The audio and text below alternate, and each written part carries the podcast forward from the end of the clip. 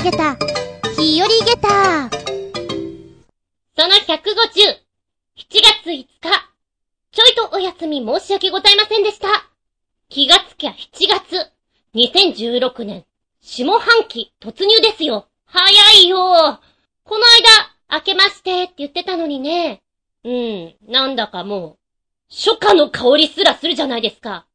結構前からね、セミの鳴き声が夜するんだよね。おやおや早くないですか？と思っているんだけんど、勘違い野郎まあでも暑い時暑いからね。そんな我が家にですね、ちび猫やってきました。今4にゃんです。なんでしょうね。今ちょっとボランティア活動されてる方とよくご一緒させていただく中で保護してしまったんだけど、どうですか？と言われてしまって、うーん、どうでしょう？ねえ。ってな感じで、ちょいとトライアル期間設けてやっていたんですよ。先にいる猫がご機嫌斜めになって健康害したら嫌だなとか、いろいろ考えながら、最初は合わせない方がいいだろうと思って、お風呂場ですかねお風呂場脱衣場を子猫ルームにしまして、2、3日様子を見ていたところ、めちゃくちゃ脱走する子なんですよ。まず帰ってきたらどこにいるかなーって探すところからスタートする。そんな2週間ええー、やっておりましたよ。もう黒猫なんでね、暗闇に紛れられちゃうと全くわからないしかも写真とか撮ってもうまく撮れない 難しいな、君とか思いながら、ようやく慣れてきた感じなんで、トライアル終了で、うちの子にしようと思って、現在4にゃんで生活しております。今困ったちゃんなのは、この、ちび猫子猫さんがですね、大人のご飯を食べたがるということ。大人の猫がちびっこのご飯を食べたがるということ。栄養バランスがね、なんて思いながら見ております。ってな感じで、しばしお付き合いくださいませ。お相手私。今、千葉県白子にいます。あつみじゅんです。どうぞよろしくお願いします。この番組は、ちょあへよ .com のご協力へて放送しております。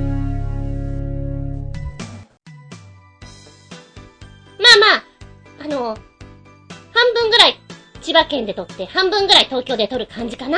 なんて思っておりますが。そういやね、2週間前ぐらいに、髪型を変えたんですよ。元気な外羽ヘアにしようかなと思って、美容院に行きますよね。パーマかけて外羽っぽい感じにしました。で、月曜日にこう仕事場行くじゃないですか。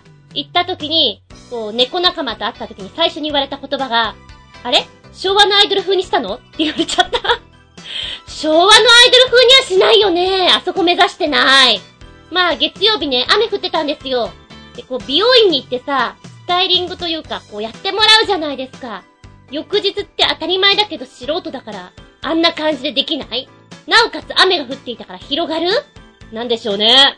昭和のアイドル風に見えたらしいです。で、その後に言われたのがですね、あれ ?J リーガー？って言われた。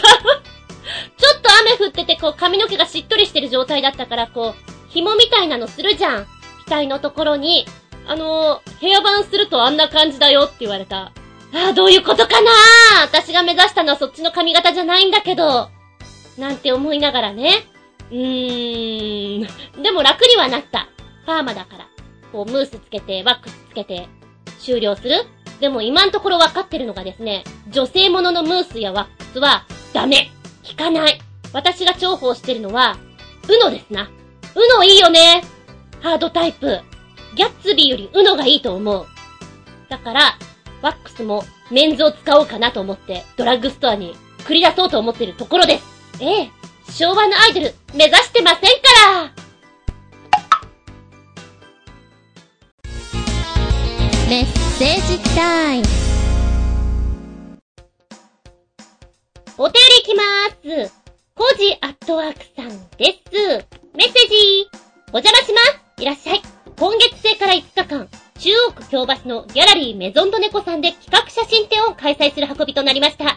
なんと今回は私がプロデュース担当というわけで、案内はがきも私のデザイン。あんたに任すと全部パンクっぽくなる。ってことで、写真展にあるまじき黒一色のデザインです。開催概要です。2016年7月29日金曜日から8月2日火曜日まで、お時間は12時30分から19時。最終日は17時までとなっております。会場はメゾンドネコ。こちら企画写真展、名前を、猫猫スクランブル2016で合ってるかな？読み方。可愛らしいポストカードのね、イメージが私のとこに届いておりますので、こちら、私のブログの方に貼っ付けときますので、ポチッと見ていただけたらと思います。はい、猫ちゃんの写真が、割と、な、なんだろう、こらーって感じの、威嚇してる顔がセンターに来ておりますな。うん。確かに、猫の企画展、写真展でこの絵を使ってくるの珍しい感じはいたします。絵、どんなのかなーっていうのを見ていただけたらと思うんですけれども、ブラックを基調にということでございます。また忙しい日々ですね。大変だ。頑張ってくださいね。こちらのメゾンド猫。会場はですね、えー、連絡先03-3567-8880。03 3567-8880になります。うーん、場所的には、東京駅からも歩けますし、日本橋や神田からも行けるので、お近くのところから歩いていったらいいんじゃないかなーって感じですかね。京橋あたりが一番近いみたいですけどね。えー、そして最後のコメント。そうそう、10月末には写真のワークショップもやる予定です。2016年コージアットワークさん活発的に動いております。いいんじゃないでしょうか。アグレッシブって感じでね。体だけは崩さないように頑張ってください。ありがとうございます。続いては取り残し分より新潟県のヘナチョコヨッピックのメッセージ。なんかよくわからんが、一発屋芸人でもないナスビがエベレスト登頂に成功したとか。なんか悔しいので、世界一高い山はエベレストなんかじゃなく、マウナ・ロア山だよ。的な記事でも見るでねるねる、かっこ笑い。えぇ、ー、エベレストじゃないの？知らんかったよ。マウナ・ロア山。初めて聞きました。さあ、ポチッと押しますとこんなの出てくるよーっと。タイトル世界一の山は、実はハワイ島にあった。おー、美しい絵でございますなうんかいさん。だけどやっぱり世界一高い山はと言われると、エベレストと言いたくなるところです。8848メーターのエベレストに対しまして、え、こちら、ハワイのマウナケアなんですけれどもね、海に隠れている麓から頂上までを言うと、実は実は、1203メーターでエベレストを抜くというお話なんです。地球上で最も宇宙に近い場所、それがマウナケア。マウナケアは以前、標高4205メーターの聖地、ハワイ島のマウナケアは宇宙が近いということで紹介されていたんですけれども、頂上まで車で行くことができます。世界一の山に車で行けるなんてすごいよねーと、雲海や星空も絶景で、ハワイの不思議なパワーに後押しされながら、地球や宇宙を感じることができるそんな場所なんです。ほうほうほう。ということは世界一高い山はマウナケアなんだねと納得する？のは早いのですよ。実はそうじゃないらしくてですね。世界一高いのはマウナロアだと。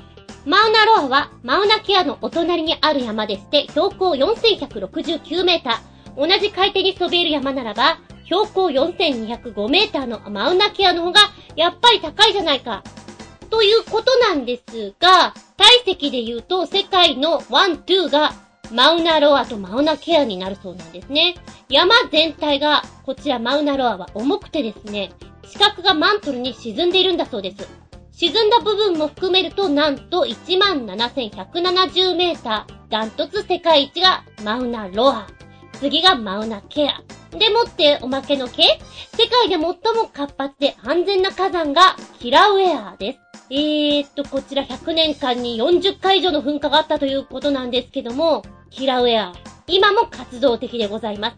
白い煙が立ち上っているわけなんですが、爆発するタイプの噴火はほとんどないんです。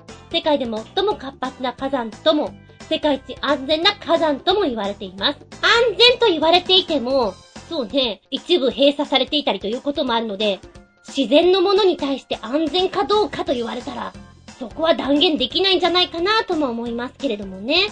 まちなみに、ナスビさんなんですけれども、うーん、今はあんまりこう、お笑い芸人としてテレビにバンバン出てる感じがしないから知らない人が多いんじゃないかなとも思うんですけれども、ね、検証生活をしていたあのナスビさんですよね。が、5月19日、世界最高峰エベレスト登頂に成功ということなんですよ。ただ、何度もチャレンジしてるということなんですよね。4回目かなうん。えーやっぱり、エベレストレベルになると、1回でクリアできるのは難しいようで、何度も何度も挫折し、4回目にやっと登頂できたんだよっていうことは喜び、すごいんじゃないかなと思います。山登る人はすごいよね。なんか自分との戦い、自然との戦いじゃないですか。いやいやいや、すごい精神力だなと思う。でもやっぱりあの、上に登った時の景色とか、達成感とか、やらないとわからないんじゃないかなとも思って。うん、そうね、よくテレビとかで雪山を登るシーンとかが映し出されたりっていうのを見たことあるんですけど、面白そうだなっていう思いの中、やっぱりそこまでに行くのには相当きついんだろうなと思うと、とてもじゃないけどいけないなぁなんて思っちゃう。あの、だから、妹彩子さんとかってもうなんかお笑いの方なんだろうけど、ちょっと違うよねって思っちゃう。あそこまでクライマー的なことをしてるとね、体張ってるなーって思います。そうだな私のレベルで行くと、やっぱり車で行くマウナロアとかの方がいいなただ、マウナロアはあれですよね。マントルが下に沈んでいる部分とか、ちょっとほら、まあ、実際そうなんだろうけど、山として見る部分って、登れる範囲っていうのかな？下に沈んでる部分ってあんまり計算しないじゃないですか。だから言いがかりのような気がしなくもないんだけどね。ただ、車で行けるのはいいよね。うん。車で行けて、なんとなくこう、歩けて、空を身近に感じられるって素晴らしい。楽を選んでしまうそんな自分。でも、素晴らしい。そういう風に思っちゃうな。いや、ナスビさんはあっぱれ見事お疲れ様って感じだと思いますよ。ありがとうございます。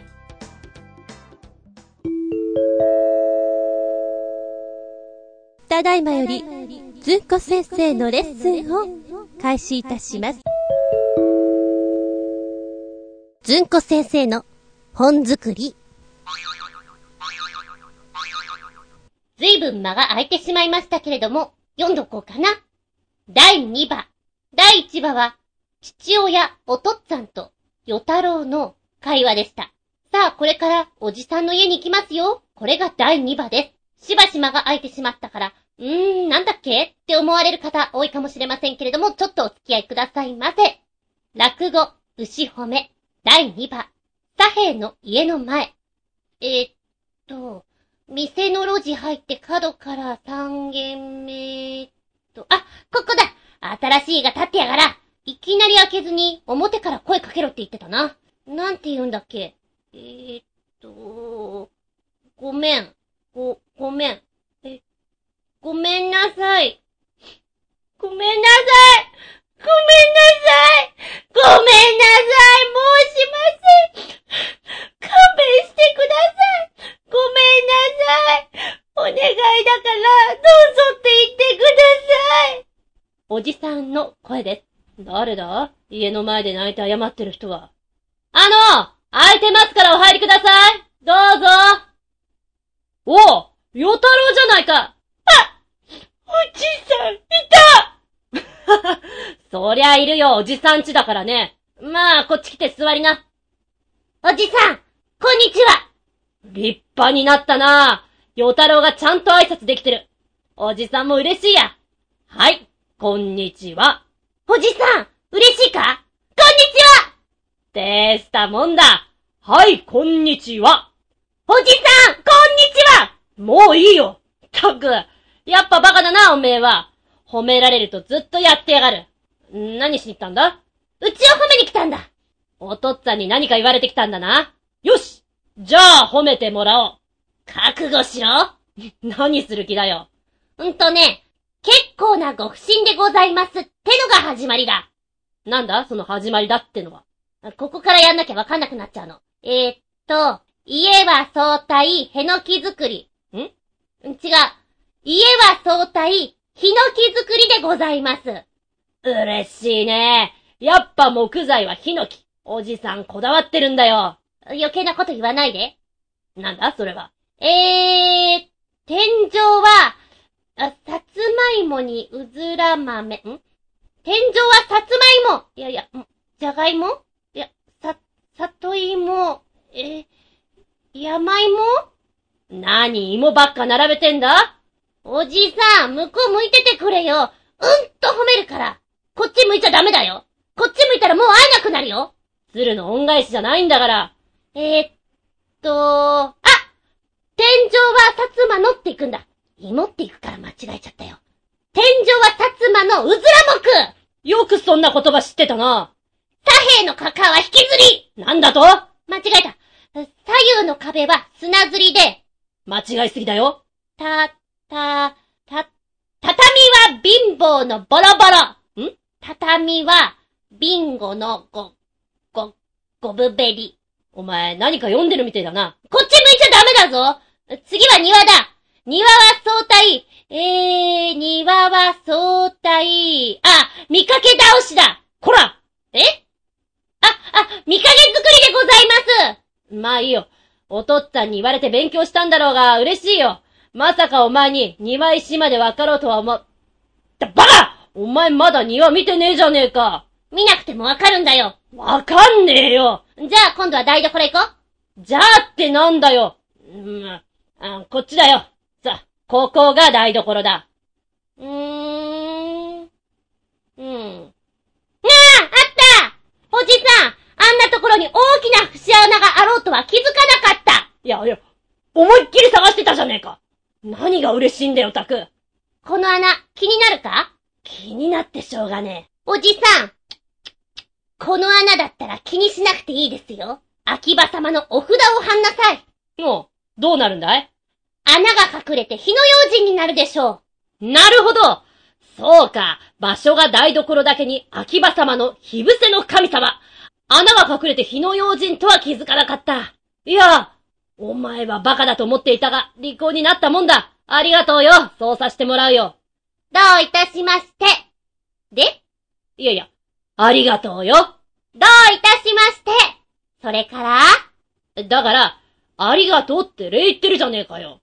おじさん、ありがとうありがとうって口ばっかじゃねえか。態度で示せ。小遣いの催促か。誠意を見せろ。地上げ屋じゃないんだから。よしよし、わかった、やるよ。いくら？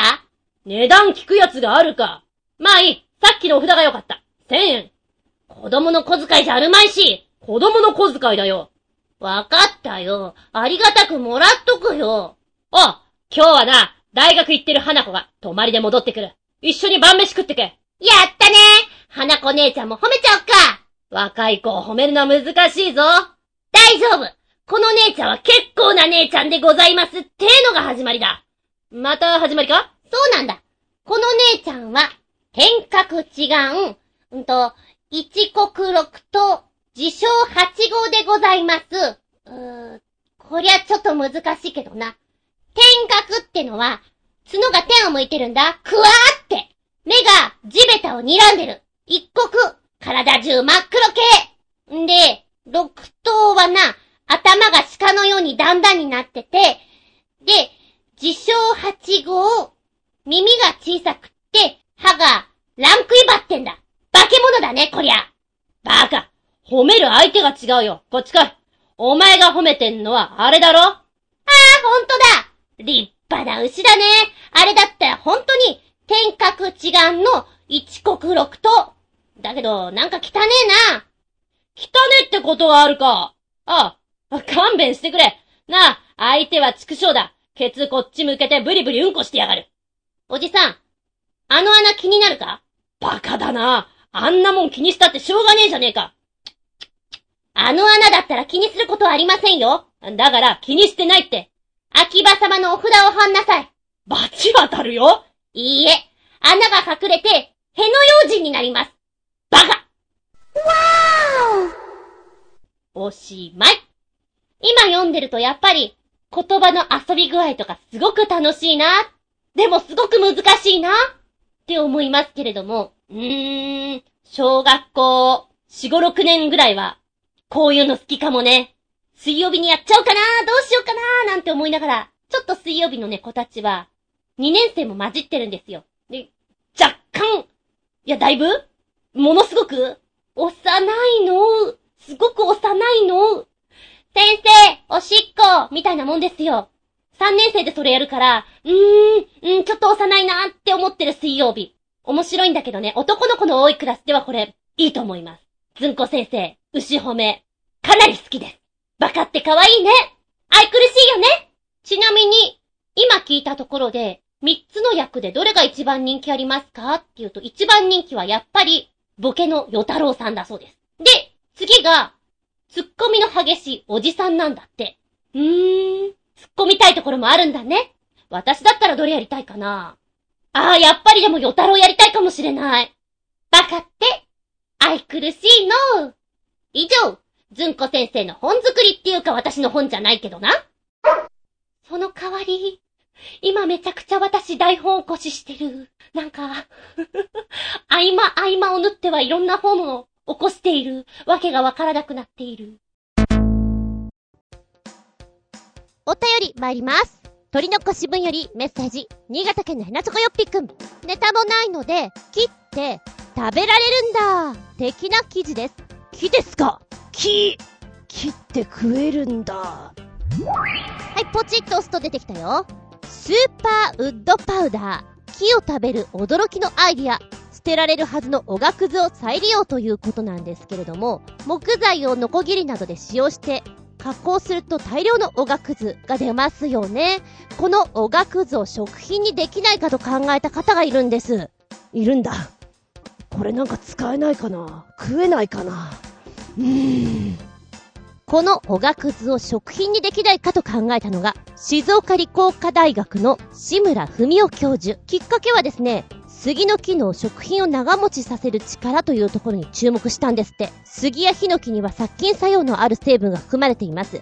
例えば伝統工芸品としても有名な、秋田杉で作られた曲げわっぱに入れられたご飯は夏場でも2日は保つことができますと。まだ研究段階なんですが他にも知られざるパワーを秘めているんではなかろうかということで、この木材に注目したわけなんですけれども、おがくずを捨てるのもったいないなと、志村教授を中心になって考えていたそうなんですね。おがくずを微細な粉末状にするべく試行錯誤し、やがて完成したのが、スーパーウッドパウダー。このパウダーの成分は、主に繊維質のセルロースで成長作用が期待できるということ。小麦粉などに混ぜても使いまして、パンやケーキ、ビスケット、ドーナツなどを作り商品化させていくという試食会を開いたところ、木の香りがほのかにして美味しいという評価を得ているそうです。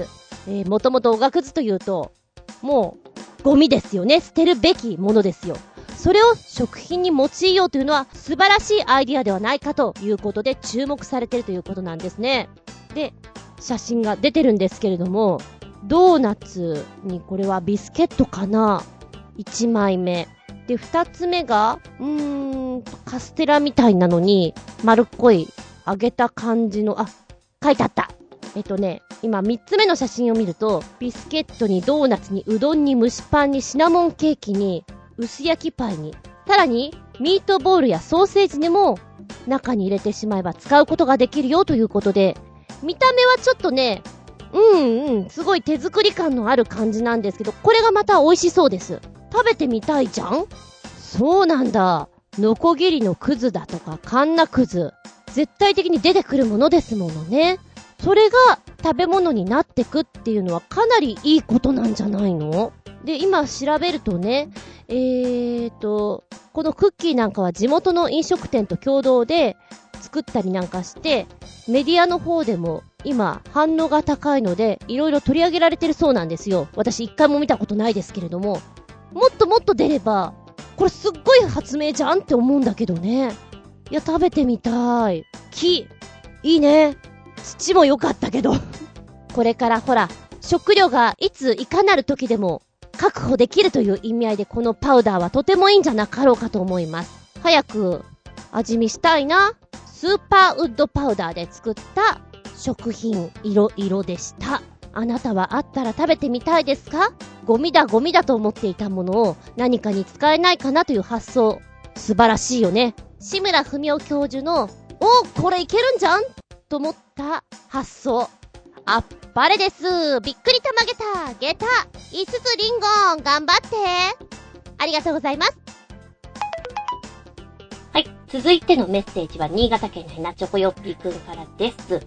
えー、前回お休みさせていただきましたので、メールをですね、リアルタイムで何度かいただいてたんですよ。遅ればせながらで本当に申し訳ない。最新の6月21日版から読みたいと思います。AKB48 45th シングル選抜総選挙が新潟で開催されましたが、総選挙には272人が出馬していて、NGT48 からは唯一の新潟県人として、カトミナこと加藤みなみが80位以内にランクインしました。80位以内に入ったなら、10位など関係ないのですが、中井里香ちゃんやカッパもランクインさせてあげたかったけど、来年に持ち越します。NGT48 はまだ正式にシングル CD デビューしていないのですが、シングル CD デビューしていないグループからのランクインは史上2人目のこと。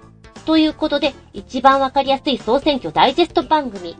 と、そういえば、田原キャプテンも速報50位から大逆転で12位に滑り込んだね。感動的なスピーチと動画をつけてくれたんですけども、ごめんなさい、見れなくなっちゃった。はい、何度も何度もその度に送ってくださったんですけども、えー、メッセージ続きです。くっそーめっちゃ悔しいから AKB 総選挙直前の新潟コンサートフルの公開だ。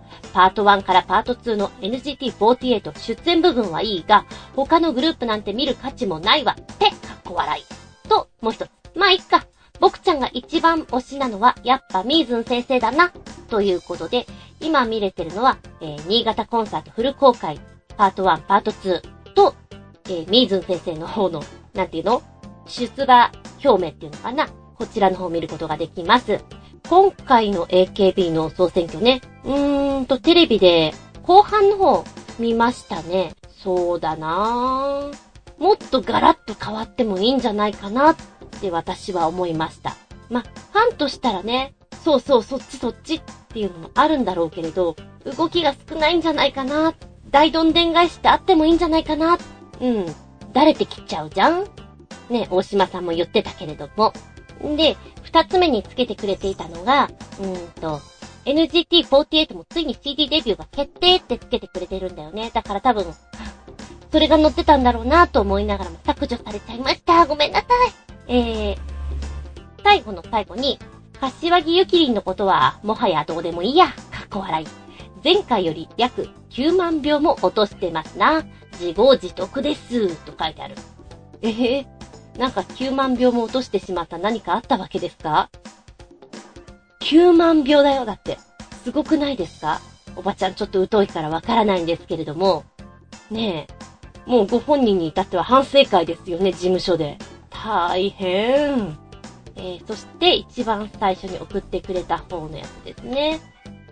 えーと、今回の AKB48 45枚目の CD シングルに参加する選抜メンバーということの総選挙だったわけなんですけども、えー、上位16位までのメンバーが2016年8月31日に発売予定の45枚目ですね。ラブトリップ、幸せを分けなさいの選抜メンバーになれるというもの。皆さんこれが欲しくて欲しくてやっていたわけですからね。272人の16人。大変なことだよね。いや、すごい努力だと思うし、ファンの支え方も半端ないんだろうなと思う。ファンは、もう速報とか見ていてもなんかドッキドキなんだろうなと思って。なんか速報とか見ていても心休まらないんじゃないかと思います。うん。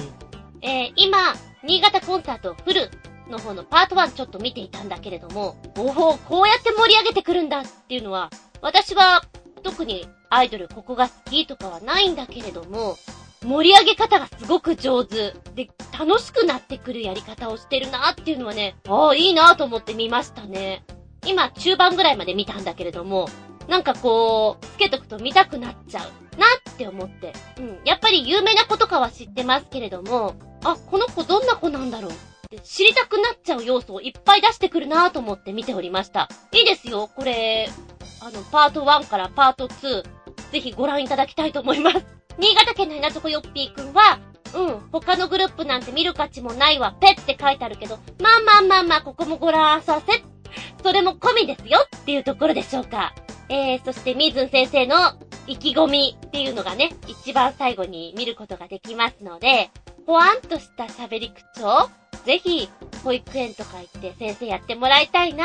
絵本めちゃくちゃ上手だからね。これ出したらいいんじゃないかなって思った。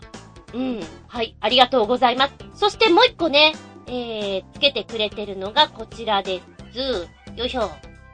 新潟で開催された AKB 総選挙で、NGT48 は正直大惨敗でしたが、こんな気持ちがむしゃくしゃしているときは、ただいま大絶賛放送中らしい NGT48 加藤みなみと中井里香の主演のホラードラマ、日暮らしの泣く頃に、かっこ、一応エキストラとして NGT48 メンバーも出てます。でも見て、さらに気持ち悪くなりましょうかっこ笑い BS スカパーなんか加入しなくても、放送後数時間経てば、世界中のネットサイトにアップされてるので何の問題もありませんって。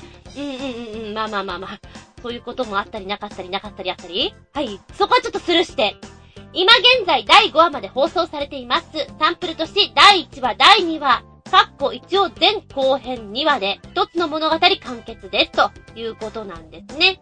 アイドルさんは、アイドルだけじゃなく、こういう作品にも出たりして大変です。でもやっぱりそういうところで、おー、この子の演技力いいよねんこの子を和装させたらすごく似合うねっていうところから次々とオファー来るわけだから、いろんなことに手出して、自分に引っかかるもの見つけられるととてもいいですよね。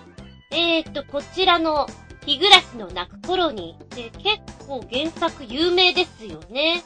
原作は2002年から2006年にかけ、事件の謎を出題する出題編と真相が明かされ、惨劇を回避するための方法がわかる回答編の各4編が発表されたサウンドノベルホラーゲームで、昔から伝わる綿流しという神事を行う村、ひなみ沢村を舞台に巻き起こる惨劇な連続開始連続失踪事件の謎を描いた連続式のミステリーホラー作品ということです。物語の舞台は、村人の連帯が強固で、一見平和な村に見える、ひなみ沢村。ここに少年、前原圭一が引っ越してきます。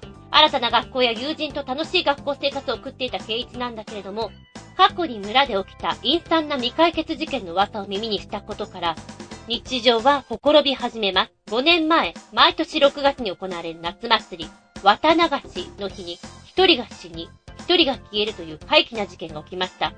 それからこの怪奇事件は毎年起きるようになり、村では、ひなみ沢村にたたられる神、お社様のたたりとして恐れられていたんです。そして昭和58年、事件が始まって5回目の綿流しの日を迎え、人かたたりか、偶然か、またしても事件は起き、平一の日常も見えない何かに侵食され始めるというところから物語が続いていくわけなんですね。連続的なミステリーホラーって気になるけど続いていくじゃない？なんか、こう、かゆいところにずっと手が届かない感じっていうのは、もやもやもやもやっていうのずっと続くよね。あれがちょっとたまらないところです。このもやもやをどうにかって、そんなお話です。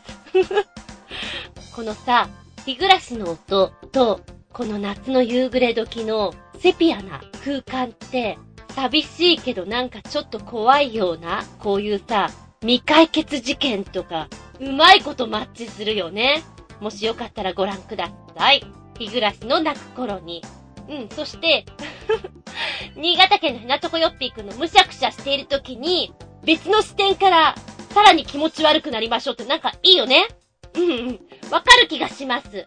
あのー、気持ちの切り替え？なると思うよ。もしよかったら、今、お暑いじゃないですか？お暑い時に、ちょっと部屋の温度、あれ？肌寒い？っていうぐらいにして、冷たいお飲み物も用意しまして、部屋の照明も落としましてご覧いただけたら目悪くなるけど、気分が盛り上がるんじゃないかな、盛り上げたな感じで見ていただけたらなと思います。メッセージありがとうございます。今回の AKB グループに関するメッセージね、えー、ちょいちょい送ってもらったのにごめんなさいね。ありがとうございます。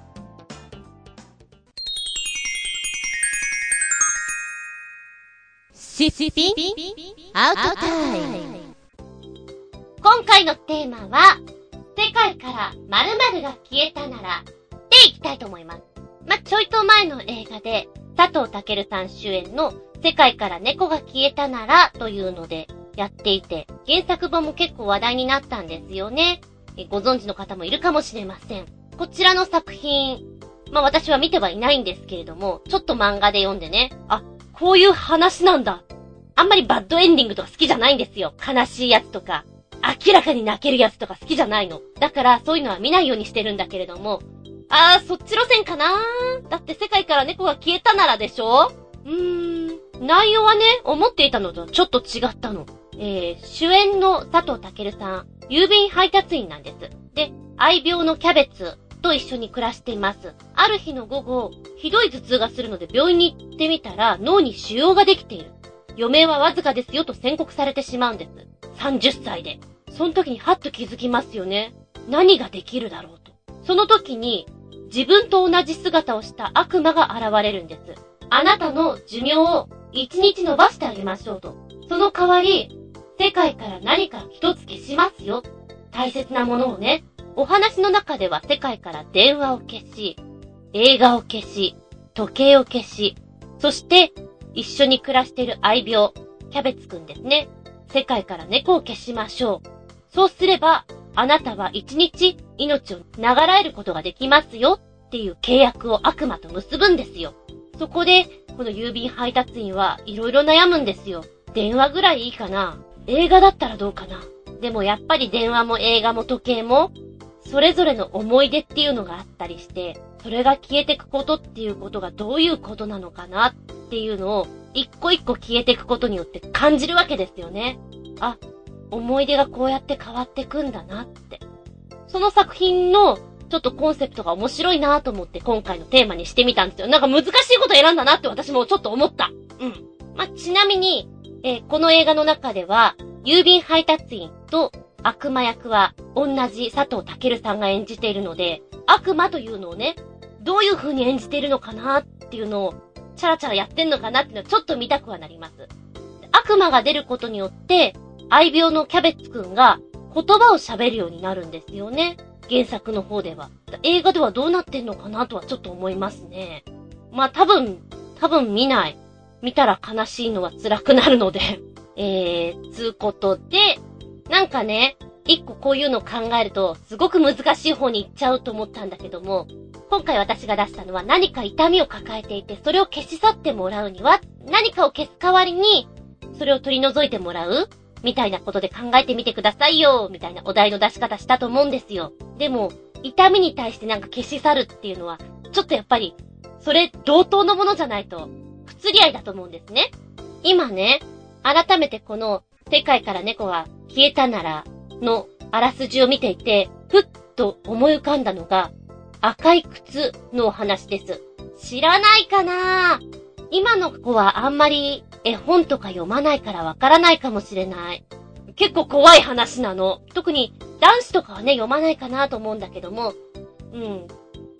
むかーしむかし、え貧しい少女カーレン、お母さんと一緒に暮らしています。で、彼女は靴を持ってないんですよ。ある時、彼女は足に怪我をしたところ、靴屋のおかみさんに助けられて赤い靴を作ってもらうんです。その直後に、病気だったお母さんが死んでしまって孤児になってしまうんですね。で、カーレンは、お母さんの葬儀に赤い靴を履いて出席しました。それを見た老婦人がですね、彼女の境遇に同情し養女にするんです。この老婦人はとても裕福で、カーレンは町一番の美しい娘に成長しました。ある日、靴屋の店先に綺麗な赤い靴を見つけたカーレンはですね、老婦人の目を盗んで買ってしまうんです。そして、教会にね、本当だったらそんな靴を履いていってはいけないのに履いていってしまうんです。とても気に入っていたから。で、老婦人はそんなのはダメですよって言うんだけど、カーレンは勝手に履いていってしまう。でね、私の記憶違いかな私が見ていた絵本の中では、その時にカーレンが老婦人を蹴ってしまうんじゃなかったかなっていう記憶がちょっとあって、子供の時だからよく覚えてなくてごめんなさい。今、ウィキペディアを見る限りには、老婦人が死のとこについている時にさえカーレンは、その靴を履いて舞踏会に出かけてしまうんです。すると不思議なことにカーレンの足は勝手に踊り続け、靴を脱ぐこともできなくなって、カーレンは死ぬまで踊り続ける呪いをかけられたというものなんですね。夜も昼もカーレンは踊り続けなくてはならない。疲れたとしてもカーレンは休むことができない。もう身も心もぐったりですよ。で、その呪いをどうにか取るため、このずっと踊っている苦しみから逃れるためにはどうしたらいいかっていうと、足を切ってもらうしかなかった。で、首切り役人にお願いして、両足首を切断してもらうんです。すると切り離された両足と赤い靴は、カーレンを置いて踊りながら遠くへ行ってしまうんです。子供の絵本にしたら怖いでしょ？ホラーだよねうん、ホラーだよ。タタタタン。タタタタン。タタタタン。あの映画を今連動して思い出しました。足が勝手に踊っていく。怖いよね。うん。あの、赤い靴で言えるのは、踊り続ける苦しみを取り除くための同等の痛みというのが両足首だった。もうかなり怖い話だなぁなんて思いながらも、ちょっと今それを思い出していたんだけれども、痛みを取る代わりに何かを一つ消す。同等の何か。って何よ？難しいよね。割と、眠れない夜に考えたらもっと目が覚めちゃいそうな勢いですもん。テーマがね。えー、ここでコーチアットワークさん、メッセージ。世界から〇〇が消えたなら、お邪魔します。らっしゃい。そうですね。猫はダメです。かといって、犬もダメ。世界から消えて、私が一番痛い思いをしない自分にとって大事なものというと、つまるところ自分自身ってことになりますね。実際、私が存在しなかった世界というのに、ちょっと興味があります。どのくらいわずかな違いなのか、それとも、わずかにすら変わらないのか、歴史というのは決まったルールを進むもので、ささやかな差は修正されるのか、どうなんだろうな？見てみたいけど、変化があってもなくても、それはそれで切ないなでは、うん。やっぱりこういう答えになってくるよね。難しいよね、これはね。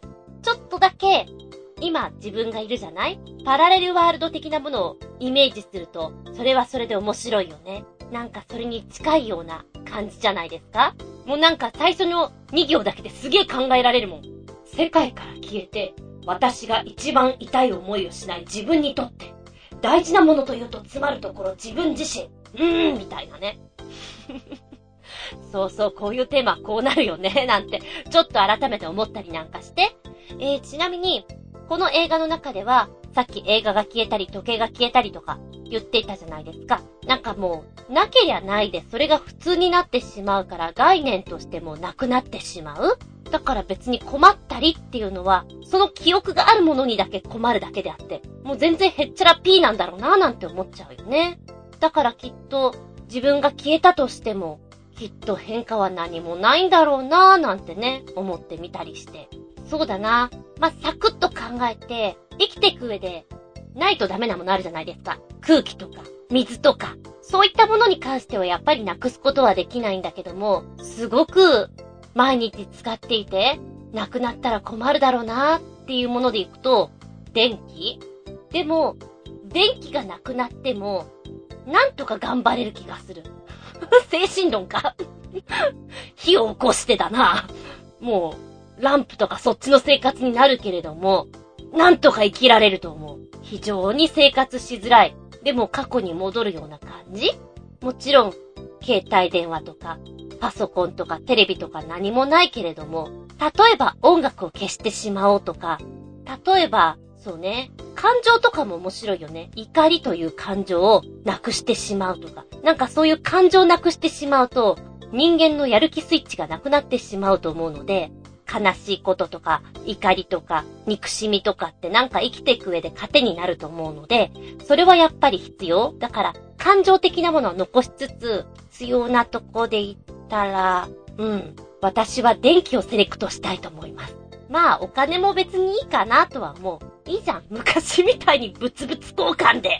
ダメかな。それもそれでちょっとね、なんてそんなことを思いながら。はい。なんかね、考え方一つってすごく重くなるなっていうのは分かりましたよ。では、新潟県のヘナチョコヨッピーくん。この、おかしなおかしなテーマに対して、あの映画ってなんだよ。全く興味が湧かないので知らないが、痛みを消す代わりになんか消せってこと？こんなの一石二鳥じゃないか。単純に言い換えると、自分が抱えてる痛みと引き換えに自分の嫌いなものやら、いらないものを消してくれるってことだろ？自分の好きなもの、大切なものを消せってことじゃないなら悩むわけないだろう。ものすごく虫のいい条件だな。あのデスノートでさえ使用する人間にいろんな条件をつけているのに、これはいい。一つと言わずどんどん消してあげましょう。かっこ笑い。まあ、話はちょっと変わるが、世界から地球がなくなってしまいそうになったら、地球滅亡の危機が目前に迫ってきたら、人類はこうなっても不思議じゃないかもね、的なギャグアニメかっこ笑い。動画が比較的古いため、こんなのしか残ってないんだ。見苦しかったらごめん。ということ。そうね。お気楽に考えたらそれすごくいいよね。自分にとって不必要なものをすべて消しちゃうみたいなね。あるある消したいものあるある。今嫌な顔してるよ、私。えー、そうね、そういう考え方もある。何消そうかな。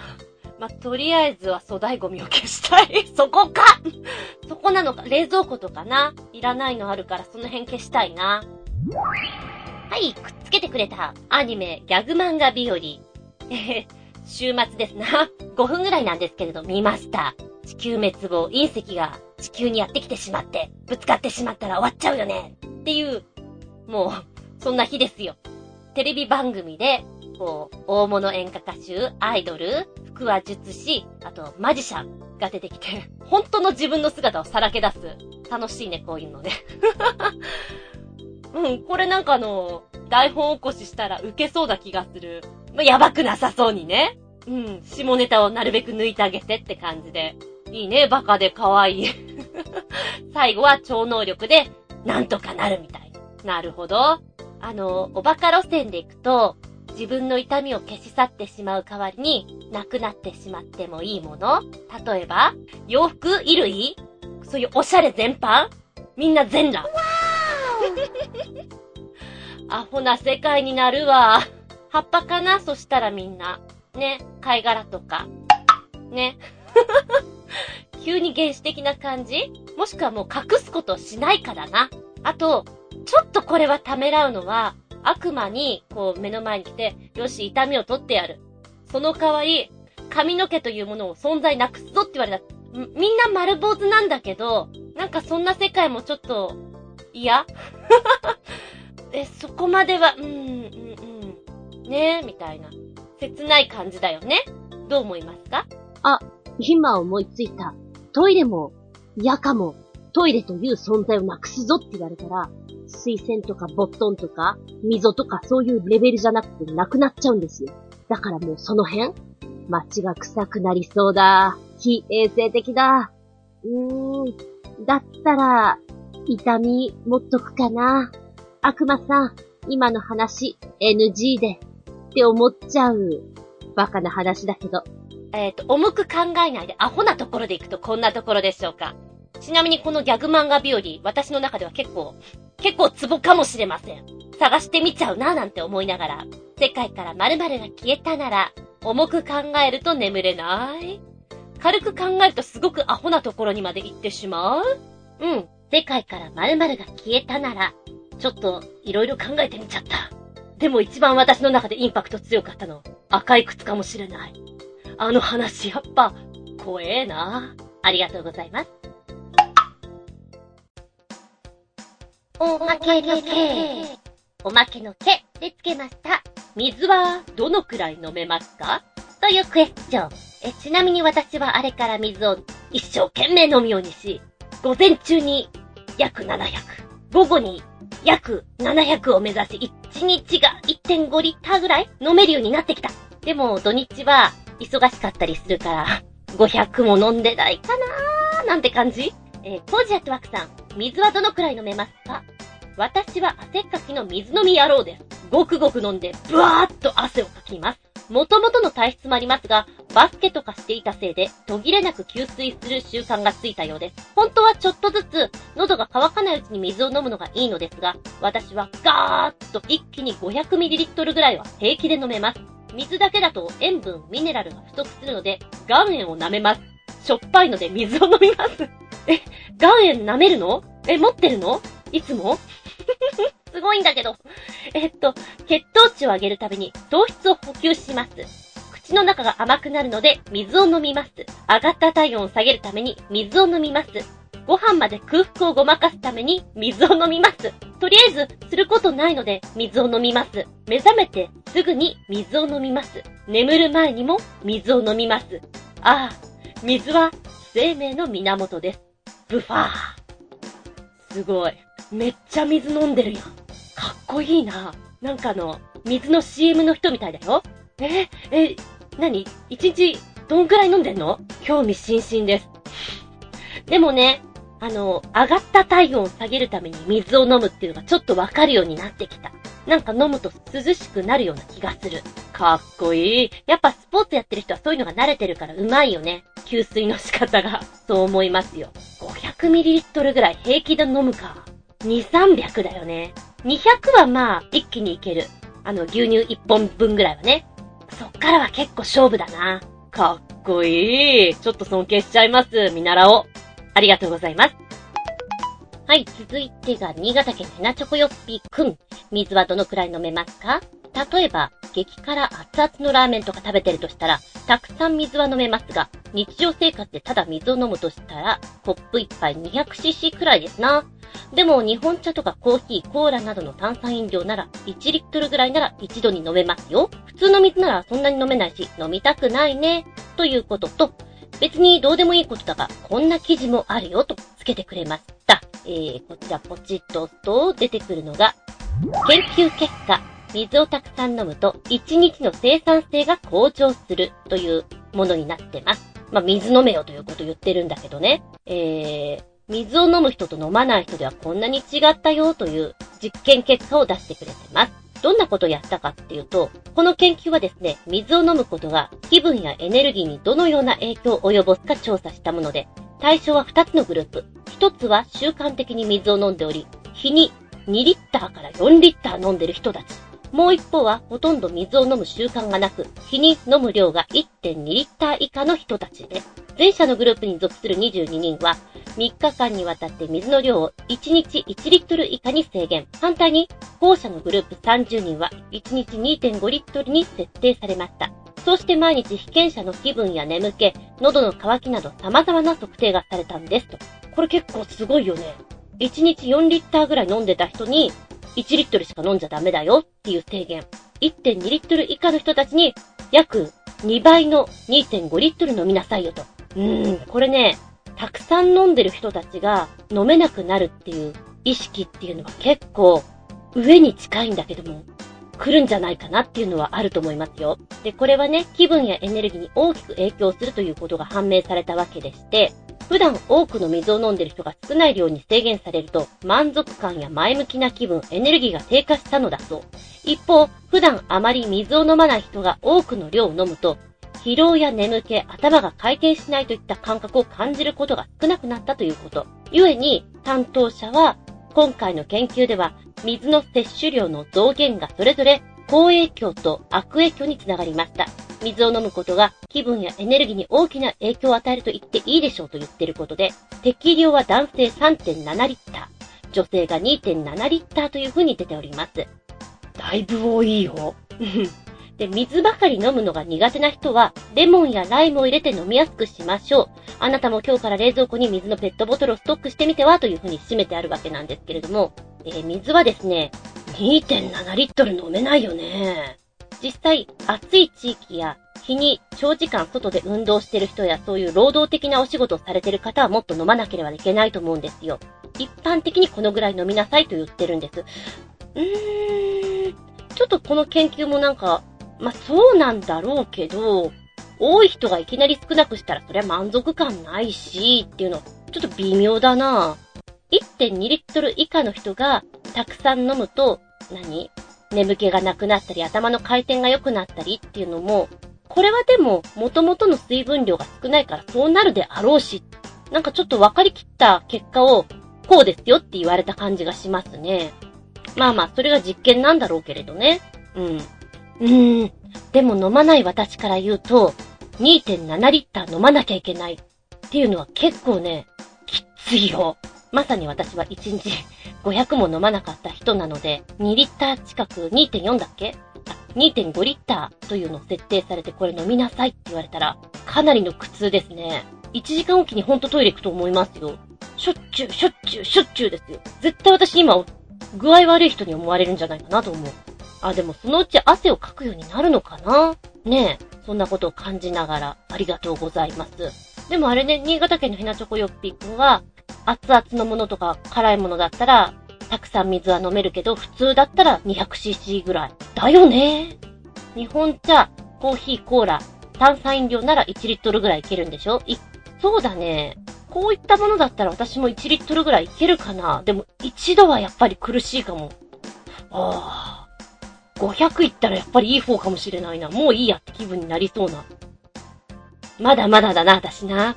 ありがとうございます。皆さんがいかに飲んでるかがこういうの見るとわかります。もっと飲もう。もっとお水を。本当に、最近は水を水をと思ってます。トイレ女です。だから。ち。ありがとうございます。元気でソング、やる気でソング。鳥の腰分より、新潟県のヘナチョコヨッピーくんメッセージ。ネタもないので、ちょっとはメジャーかもしれない？女性ベースがいるバンドのご紹介。1曲目、ご存知？ベースボールベアのそれってフォー誰？パート1ミュージックビデオ。相変わらず独創的な世界観。2曲目は、ホワイトアッシュの Jails ミュージックビデオ。良くも悪くものび太くんのバンド。3曲目、アーティファクト・オブ・インスタントの不甲斐ない僕らは空を見上げたミュージックビデオ。僕も不甲斐ない人間だから、いい歌だと思う次第。4曲目、白の The Day ミュージックビデオ。独特の疾走感あふれるギターバンド。この曲は何百回聴いたことだろう。1曲目のタイトル面白いね。それって4誰？パート1。ベースボールベアさん。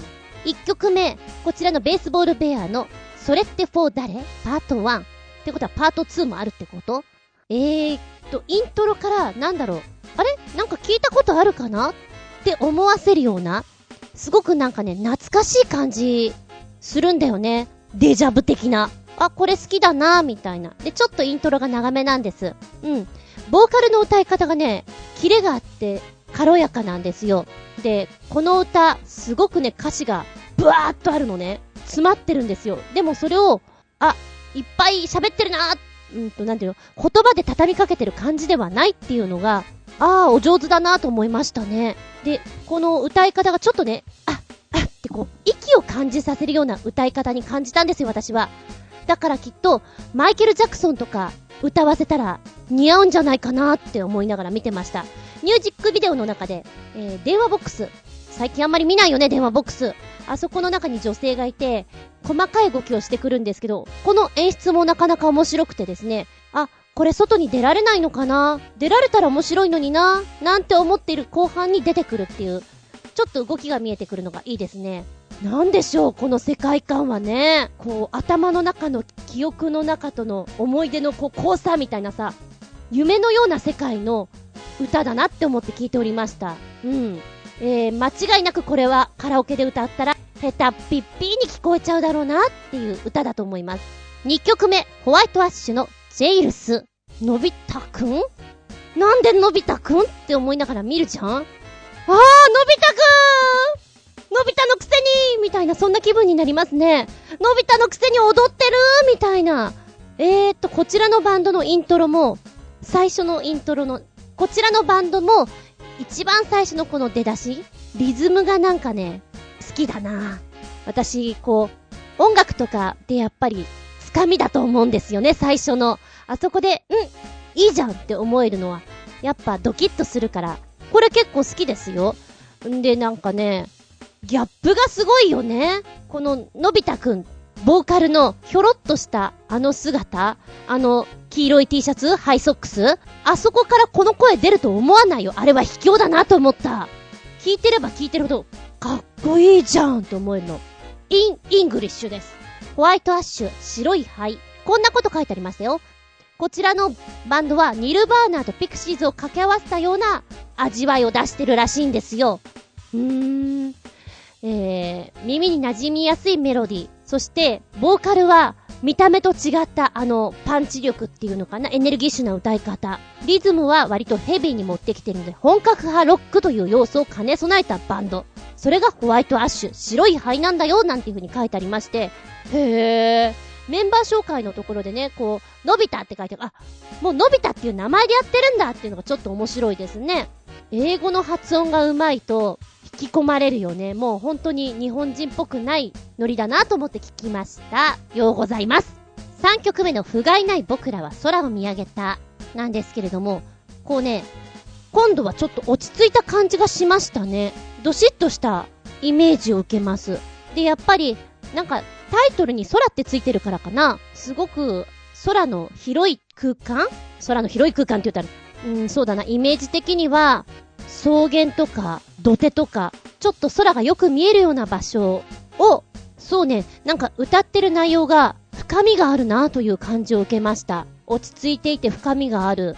で、サビに入ってくるところからね、伸びやかになってくる声が、あ、なんか秘めたエネルギーがどんどん出てくるんだなみたいなのを受けまして、これはね、アニメ映画とかのオープニングとかに使われたらすごくいいんじゃないかなっていう印象を受けましたね。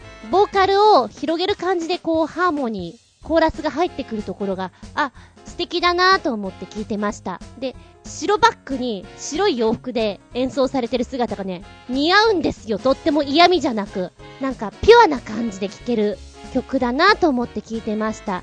でね、歌詞もね、そうだな、やっぱり中学生ぐらいが好きなんじゃないかなと思うんだけども、メッセージ性がさ、人それぞれ取り方って違うと思うんだけれども、ちょっと元気になれる。こうなんていうの、ふわっと読むんじゃなくて、一回こう、自分の中に落とし込んでから納得できるような歌詞なんじゃないかなと思ったので、やっぱりこれも歌詞を見ていただきたいなと思います。心の中でさ、拳握って、よし、頑張れ、頑張れ、頑張れ。そんなメッセージソングっていうのかな。今君のその両手に譲れぬものがないとしても、今日が幕を下ろす時に訪れる明日を信じることができればいい。そんなこと言ったりね。今日が終わるよ。明日は何をしよう。今日は終わってくけどなんかこう、生きていく上で先っていうのが見えないのが普通じゃないですか。見えていたらつまらないし、その不安感とかあるんだけれども、それさえも消え去っていって明日に向かってこうみたいなところで、あー、これはね、思春期の頃に聞くと、なんか迷いが出た時とかにさ、聞くと元気もらえるメッセージソングだなと思って聞かせていただきました。ピュアです。ピュアになれます。はい、4曲目。白の The Day ですな。うん。あのー、曲始まるじゃんちょっとここだけイントロが雰囲気違うなぁと思って聞きました。で、あれ？何この声？っていう風に一番最初に思いましたね。こう、なんか用事をしていて、この声が聞こえてきたら振り向いてしまうような、ちょっと気になる声だなと思って。えー、で、ボーカルがですね、男性と女性いて、最初は男性が引っ張っていくんだけども、途中でこう女性に入れ替わったりするところとかが面白いなと思って。で、このね、ボーカルの声の相性がすごくいいな。当たり前だけど、いいな。で、なんかこの合わさった時の声が、え？なんだこれ？って本当に思えてしまう感じがしました。えちなみに白、何色にも染まらない白色、白をイメージしまして、そして一音一拍、一拍に思いを込め、息を吐くように歌い続けたいという意味を持ってるそうです。おー。なんとなくこうバンド名を決めてるところと、意味を伏線張って思いを込めてるバンドと、いろいろあって面白いよね。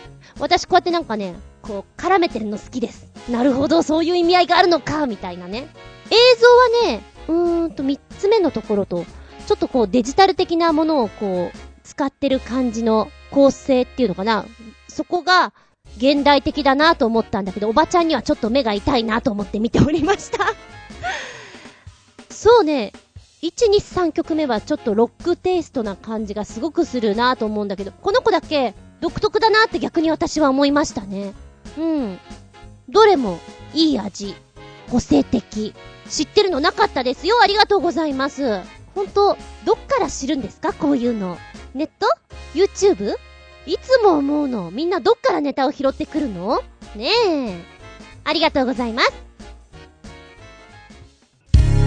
この番組は、ちょあへよ .com のご協力へて放送しております。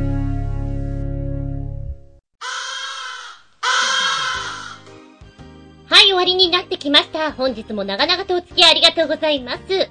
次回は、7月19日、下駄151でお聞きいただけたらと思います。テーマはね、これにするよ。気になるコマーシャルでございます。コマーシャルって、好き、嫌い、どうでもいい、あると思うんだけど、なんか気になっちゃうのってない？なんだろう、目が離せないっていうか、もっと見たいみたいなね。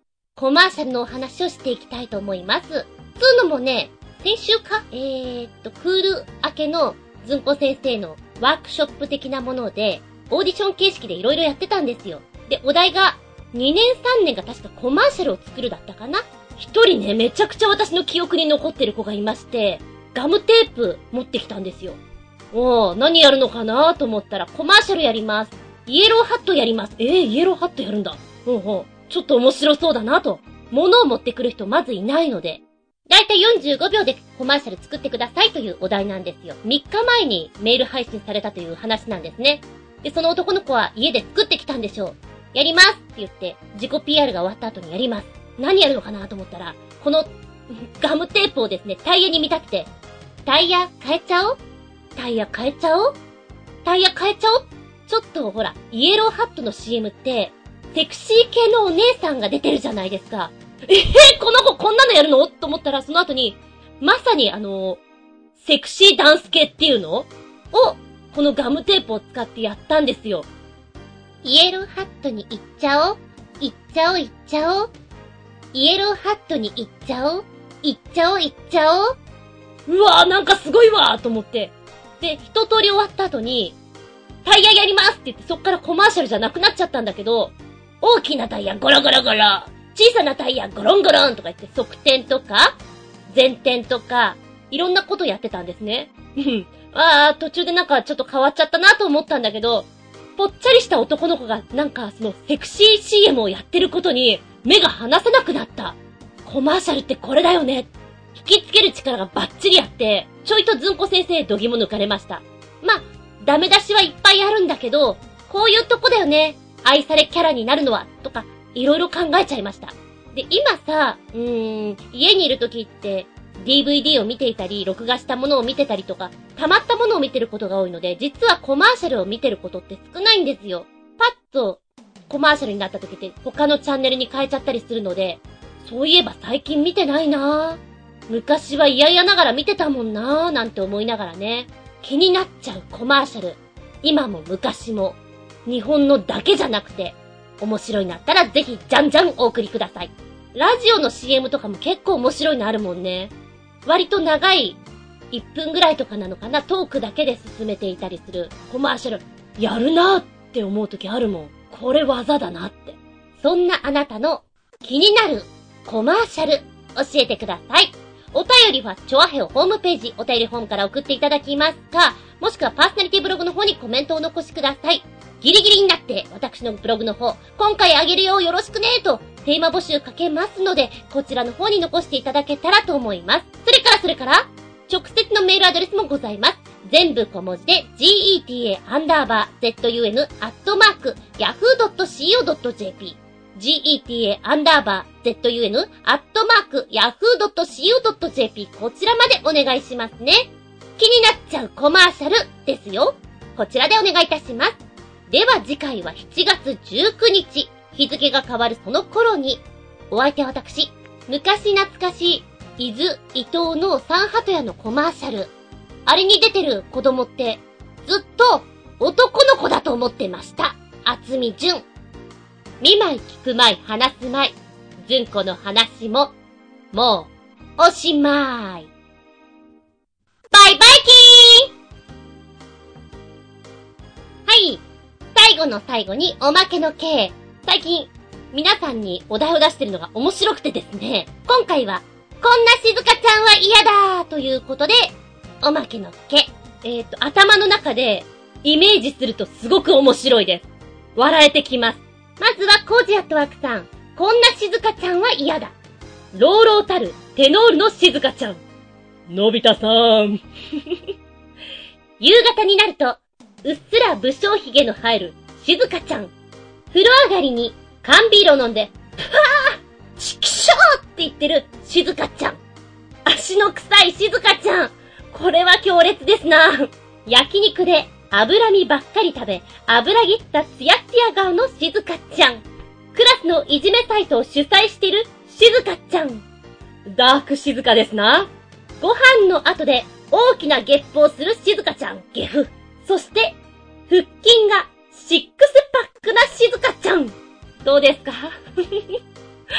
想像すると相当面白くないですか？静香ちゃん。やっぱりこう、のび太さんが憧れるマドンナ的存在だから、ヤマトナデシコの要素というか、ね、あるじゃないですか。ヒロイン的な。それを、見事なまでにぶち壊してくれてありがとうですね。えー、一番嫌なの何かな？腹筋シックスパックってかなり嫌じゃない？静香ちゃんなのに、みたいな。もっとこう、乙女でいてほしいじゃない？家で腹筋とかすっごいマシンとか使ってやってるのかなと思うと、それは静香ちゃんじゃないな、みたいな。足の臭い静香ちゃんもちょっと勘弁ですね。うーん、面白いです。そうだなやっぱり私の中では、野村美智子さんの静香ちゃんが、静香ちゃんかなあの声でのび太さんとか、ドラちゃんとか言われると、キュンとくるね。はい、えー、同じく、新潟県のヘナチョコヨッピーくんのおまけの系。こんな静香ちゃんは嫌だ。ジャイアンより歌がえげつない静香ちゃんは嫌だ。ということで、つけてくれたところ、ポチッと押すとね、おや、これ出てくるんだ。これは、うん、ドラえもんファンにとったらちょっと、キューってなるね。嬉しくなっちゃう。ジャイアンの歌というと、あの、ボゲーと、漫画で言うとね、ボゲーに、あの、毛がいっぱい生えてるような、うわ、本当に下手なんだろうなっていうのが、よく表現できております。アニメを見てると、俺はジャイアンが嫌いしょっていうのを何度か聞くことあると思うんだけども、えー、初代ジャイアン、縦壁さんの歌ってる俺はジャイアン様だというフルバージョンの曲を聞くことができます。えー、まずね、YouTube のポチッと押すと、世紀のビッグスタージャイアンっていうこのチラシがいいよね。10月15日午後3時から、入場料、小竹梅、松が10円、竹が20円、梅が50円というね。うーんあれ、ただだと思ってた。お金払ってたんだね。いいよね、ジャイアンリサイタル。あの発想がすごい素敵だよ。そうね。やっぱり静香ちゃんだから、歌はうまくあってほしいんだけど、確かバイオリン超下手だったよね。バイオリンが驚異的に下手で、ジャイアンと組ませたらいいんじゃないぐらいな。ジャイアンも、え、やめてくれよっていうレベルのものだったんじゃないかな。確かに音痴な、静香ちゃんは想像ができません。うん、納得です。えー、っとね、こちらのジャイアンの歌を聴いていると、セリフをいっぱい言ってくれるので、ワクワクしますよ。ギッタギタにしてやるとかね、言いたくなっちゃう。言うとこないけど。うーんとね、今のジャイアンの喋り口調の特徴っていうのを教えてもらったんですよ。ちょっと口元に力入れて、おい、のび太みたいななんか、私上手くないんだけれども、口元に力を入れて、空気を抜くように喋ると、今のジャイアンっぽくなるよって教えてもらったことがあります。あの、どっかで披露することがあったらやってみてください。なんとなく男性の場合は似ることがあります。でも男性って声質でさ、うまくなんかやると、ドナルドダックの声とか出るんでしょ？音？鳴き声？あの、カカカカってやつ。あれできるとなんかいいなって思う。楽しそう。自分の中でね。うんありがとうございます。こんな静香ちゃんは嫌だ。私の中で結構盛り上げたです。くすっと笑っちゃう。ありがとう。